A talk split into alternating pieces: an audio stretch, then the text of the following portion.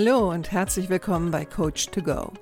Wer braucht nicht ab und zu mal ein bisschen Unterstützung? Einen kleinen Schubser in die richtige Richtung oder einfach den richtigen Tipp zur richtigen Zeit? Coach to Go möchte dir genau das geben. Und ich bin Heike Beck-Kobau und seit über 25 Jahren berate und begleite ich Menschen als Coach, Autorin und Mediatorin. Und ich würde mich sehr freuen, wenn ich auch dein Wegbegleiter sein darf. Hallo, schön, dass du da bist. Herzlich willkommen zu Folge 108 mit dem Titel Wie Hoffnung und Zuversicht dich weiterbringen können. Hast du auch manchmal das Gefühl, dass wir in einer Zeit leben, wo wir doch sehr oft umgeben sind von Menschen, die alles sehr, sehr negativ sehen?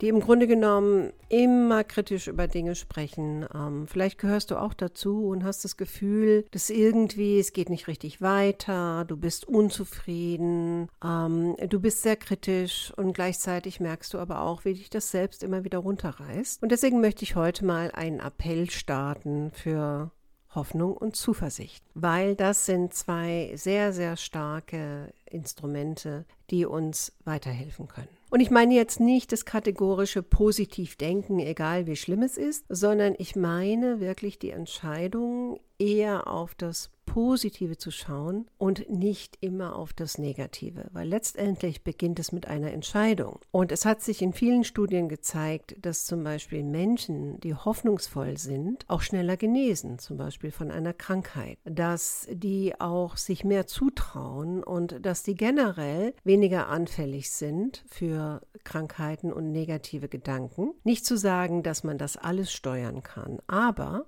man kann sein Leben schon um einiges erleichtern, wenn man sich dafür entschieden hat, eher in Richtung Zuversicht und Hoffnung zu schauen. Und es gibt berühmte Fälle, wie zum Beispiel Viktor Frankl, der, obwohl er im Konzentrationslager war, trotzdem die Hoffnung nie aufgegeben hat. Und ich gehe jetzt mal davon aus, dass du jemand bist, der auch diese negativen Phasen hat, so wie ich die auch habe.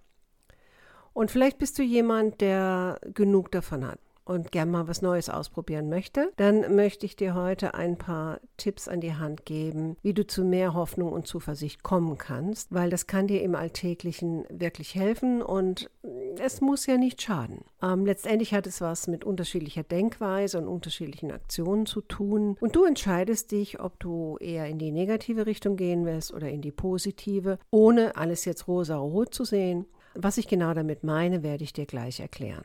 Aber vielleicht erstmal das Thema, was hast du denn davon, wenn du versuchst, deine Zuversicht und deine Hoffnung aufrechtzuerhalten? Also erst einmal wird es dir wahrscheinlich mehr Energie geben, als wenn du immer wieder nur die negative Seite von etwas siehst. Und es wird dir wahrscheinlich auch ein anderes Gefühl vermitteln, also ein eher positiveres Gefühl oder vielleicht auch ein bisschen mehr Ruhe in hektischen Situationen oder Situationen, wo du das Gefühl hast, du hast nicht mehr die Kontrolle.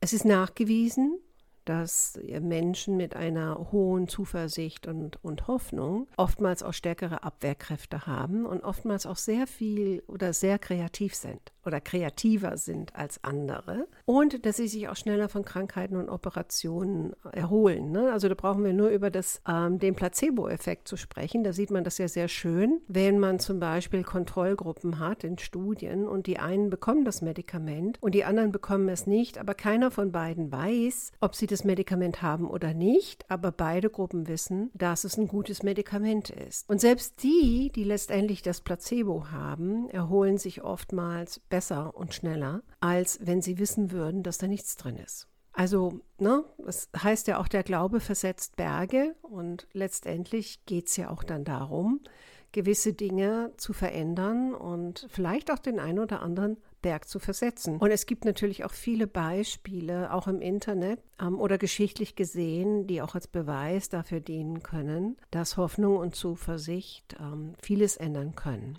Also wie gesagt, es ist letztendlich deine Entscheidung. Natürlich gibt es Zeiten, wo man das Gefühl hat, mein Gott, wo soll ich jetzt noch Hoffnung herholen und wo soll ich Zuversicht herholen? Ne? Zum Beispiel bei schwierigen Krankheiten oder mm, wenn du vielleicht gerade deinen Job verloren hast oder vielleicht auch einen geliebten Menschen verloren hast, dann ist es schwer Natürlich. Und trotzdem, wenn du vielleicht mal auf dein Leben zurückschaust, wirst du wahrscheinlich viele Situationen haben, die am Anfang ziemlich aussichtslos waren und trotzdem bist du da durchgekommen. Also ich kenne das aus meinem Leben, wenn es um Krankheiten geht, wenn es um ja auch Jobverlust geht, auch das hat es bei mir schon gegeben. Ähm, wenn ich zurückschaue, so habe ich es immer wieder vorgezogen, ähm, mir auch selbst zu sagen, du kommst da durch.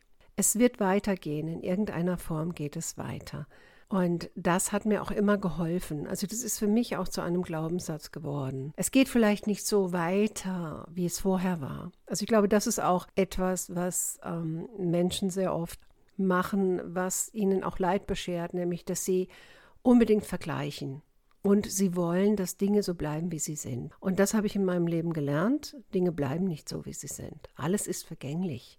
Und wenn ich mich darauf einstelle und mich darauf einlasse, dann werde ich letztendlich damit auch besser umgehen können. Aber wie kannst du jetzt vielleicht in schwierigen Situationen mehr Hoffnung und Zuversicht generieren? Denn es ist eine Übungssache. Eine Studie zum Beispiel von der Psychologieprofessorin Barbara Fredrickson von der Universität von North Carolina hat zum Beispiel gezeigt, dass bestimmte Aktivitäten die Achtsamkeit und damit auch das Leben im Hier und Jetzt steigern und damit auch das Glücksgefühl steigern können. Die Studie kam zu dem Ergebnis, dass Menschen, die aufmerksam aufmerksam folgenden Aktivitäten nachgehen, also denen, die ich dir jetzt gleich auch nennen werde, dass sie in gewisser Weise aufblühen. Die haben mehr positive Gefühle in ihrem Leben und sind damit natürlich auch etwas glücklicher. Das heißt nicht, dass ihnen nicht schlimme Dinge passieren. Das heißt nicht, dass sie nicht auch leidvolle Zeiten haben. Aber letztendlich geht es immer darum, es ist nicht so wichtig, das, was dir passiert, sondern das, was du damit machst und was du vielleicht auch daraus machst. Aber was sind das denn für Aktivitäten? Also das eine, was wir Menschen alle brauchen, ist die Interaktion mit anderen Menschen. Das trägt zu unserem Wohlbefinden bei, sich auszutauschen mit anderen, aber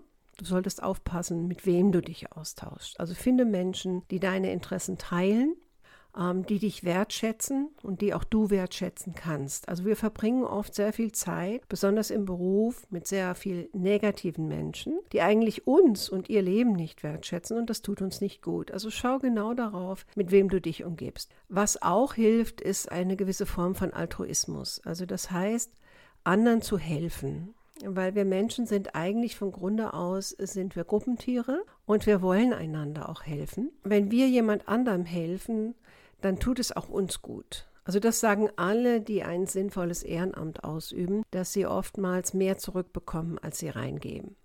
Hobbys. Über ein Hobby aus, das dir Spaß macht. Oder vielleicht eine spielerische Sportart. Also etwas, wo du merkst, ähm, das gibt dir ein gutes Gefühl. Ja, es muss gar nicht so sehr leistungsbetont sein. Also du sollst jetzt nicht Leistungssportler werden, sondern es sollte einen spielerischen Effekt, äh, Effekt haben, ähm, sodass du auch einfach Spaß dabei hast. Und wenn wir Spaß bei etwas haben, dann werden eine Menge Hormone ausgeschüttet, die uns einfach ein gutes Gefühl geben und das hält auch länger an. Auch das ist wissenschaftlich nachgewiesen. Widme dich dem Thema Spiritualität. Das könnte jetzt einer der klassischen Glaubensrichtungen sein. Ähm, da ist natürlich Hoffnung und Zuversicht auch ein Kernelement. Du könntest meditieren oder du könntest dich auch generell spirituellen Themen und Texten widmen. Auch das baut uns auf. Also das merke ich auch bei mir, wenn ich Zeiten habe, wo es mir nicht so gut geht, dann nehme ich mir ganz besondere Bücher vor. Also ich habe da so in meinen Bücherregalen habe ich so einen gewissen Bereich. Ich habe das so nach Themen untergliedert und da finden sich diese Bücher wieder. Da hilft mir nicht in der Zeit einen Krimi zu lesen, um mich abzulenken. Da hilft mir auch kein Fernsehen schauen, weil das ist keine Aktivität, die uns wirklich entspannt und aufbaut. Ähm, da helfen mir eher gute Bücher oder gute Podcasts. Und mir persönlich hilft dann auch in dem Fall etwas zu lernen. Also beschäftige dich mit neuen Dingen, lerne was dazu, sei neugierig und probiere auch das ein oder andere aus. Und Sport ist natürlich auch gut für die Psyche. Ich meine, das ist im Grunde genommen nichts Neues, aber das Eigentliche ist, dass du wirklich eine Sportart praktizierst, die dir auch Freude macht. Also das merke ich bei mir zum Beispiel. Also Schwimmen ist zum Beispiel etwas, macht mir Freude, aber ich komme nicht immer dazu. Gleichzeitig möchte ich schon ein gewisses Maß an Sport treiben, auch für die Gesundheit. Aber das heißt nicht, dass wenn ich zum Beispiel auf meinem Laufband bin, und ich praktiziere da immer schnelles Gehen, dass mir das jetzt ehrlich gesagt Spaß machen würde. Tut es nicht. Also was mache ich? Ich nehme da mein iPad und ich höre mir dann vielleicht die Zusammenfassung von irgendeinem Buch an oder ähm, manchmal lasse ich auch ein Video laufen. Etwas, was mir dann wiederum mehr Spaß macht als die Aktivität, die ich gerade mache. Also ich versuche es dann zu kombinieren. Bei manchen heißt das, dass sie die Interaktion und den Sport zusammenbringen, also in Form von, dass sie mit anderen Leuten Sport machen. Das ist zum Beispiel nicht meins. Also ich mache es lieber alleine ähm, und muss mich da jetzt auch mit niemandem ähm, verabreden. Was auch hilfreich sein kann, ist, dass du mal schaust, was du alles schon an Erfolgen gehabt hast in deiner Vergangenheit. Und vielleicht schreibst du auch das ein oder andere positive Erlebnis auf oder Ergebnis auf, gerade für die Zeiten, wo es dir nicht so gut geht, sodass du auch dann wieder sehen kannst, ach ja, stimmt, hatte ich total vergessen. Ähm, das war auch nicht einfach, aber ich habe es gemeistert. Und wir haben, ganz ehrlich, wir haben so viele Dinge in unserem Leben schon gemeistert. Wir nehmen uns nur oft nicht die Zeit, ähm, das zu würdigen oder irgendwo mal festzuhalten. Bei den negativen Erlebnissen, auch da der Klassiker, schaue im Nachhinein auch mal drauf, okay, na, das war nicht gut, das war nicht schön, also anerkennen, was ist und gleichzeitig aber trotzdem die Brille drauf richten, okay, was habe ich gelernt? Was habe ich gemeistert? Was habe ich vielleicht auch dazu beigetragen, dass ich da wieder rauskomme? Was kann ich daraus vielleicht auch an andere weitergeben? Und zwar im positiven Sinne. Also nicht, um zu jammern und zu sagen, oh Gott, mach das bloß nicht, das ist alles ganz gruselig, sondern eher zu sagen, hey, wenn du ähm, in so eine Situation kommst, mir hat das und das geholfen oder das habe ich daraus gelernt und so weiter und so fort. Letztendlich entscheidest du, wie du mit Dingen umgehst und niemand sonst. Und ich glaube, das ist auch das, was, was viele Leute ähm, unterschätzen, nämlich diesen Aspekt der Selbstwirksamkeit. Wenn wir das Außen schon nicht steuern können, so können wir auf jeden Fall steuern, wie wir darauf reagieren.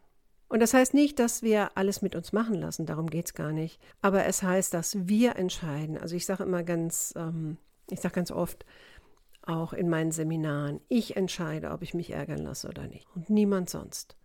Und ich entscheide, was mich verletzt oder nicht. Und niemand sonst. Ja, also wenn man jetzt so Kontexte hat, wo jemand vielleicht etwas Beleidigendes zu mir sagt, ähm, ist es trotzdem immer noch meine Entscheidung, ob ich mich davon beleidigen lasse oder nicht.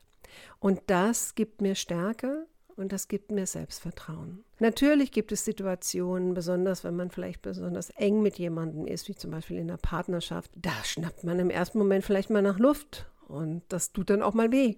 Und trotzdem entscheide ich, ob ich es weiter in mir wirken lasse, ob ich weiter verärgert bleibe, verletzt bleibe, wie ich damit umgehe. Es ist letztendlich meine Entscheidung und das habe ich in meinem Leben gelernt das, was in meinem Kopf abgeht, darüber habe ich Kontrolle. Solange man jetzt nicht krankhaft beeinflusst ist, klar. Was auch hilfreich sein kann, suche dir Vorbilder, suche dir Menschen, wo du sagst, also denen ist schon viel im Leben passiert und die haben trotzdem sich immer wieder aufgerafft und sind weitergegangen. Und davon gibt es viele. Vielleicht nicht ausschließlich in deinem oder in deinem Freundeskreis oder in der Familie, aber dann gibt es immer noch tolle öffentliche Beispiele, die man sich wirklich als Vorbilder heranziehen kann und um auch mal wieder das ein bisschen in Relation zu setzen, was einem selbst passiert. Und wie gesagt, dein Leben auf Zuversicht und Hoffnung auszurichten, ist eine Entscheidungssache. Und negativ zu denken, ist auch eine Entscheidungssache. Also, du sitzt am Steuer deines Busses, das habe ich ähm, in einem der letzten Folgen gesagt. Wer fährt eigentlich deinen emotionalen Bus? Das tust du. Und das heißt nicht, dass gewisse Emotionen nicht auftreten werden. Aber du entscheidest, wie lange sie bleiben, letztendlich. Ne? Das möchte ich dir heute mitgeben, in der Hoffnung, dass du was für dich mitnehmen konntest. Und ähm, ich kann aus eigener Erfahrung sagen, es ist genauso viel Arbeit, auf das Positive zu schauen wie auf das Negative, aber das Positive ist weitaus angenehmer und hat die besseren Nebenwirkungen. In diesem Sinne, dir noch eine erfolgreiche Woche und ich freue mich, wenn du nächste Woche wieder dabei bist. Mach's gut, deine Heike.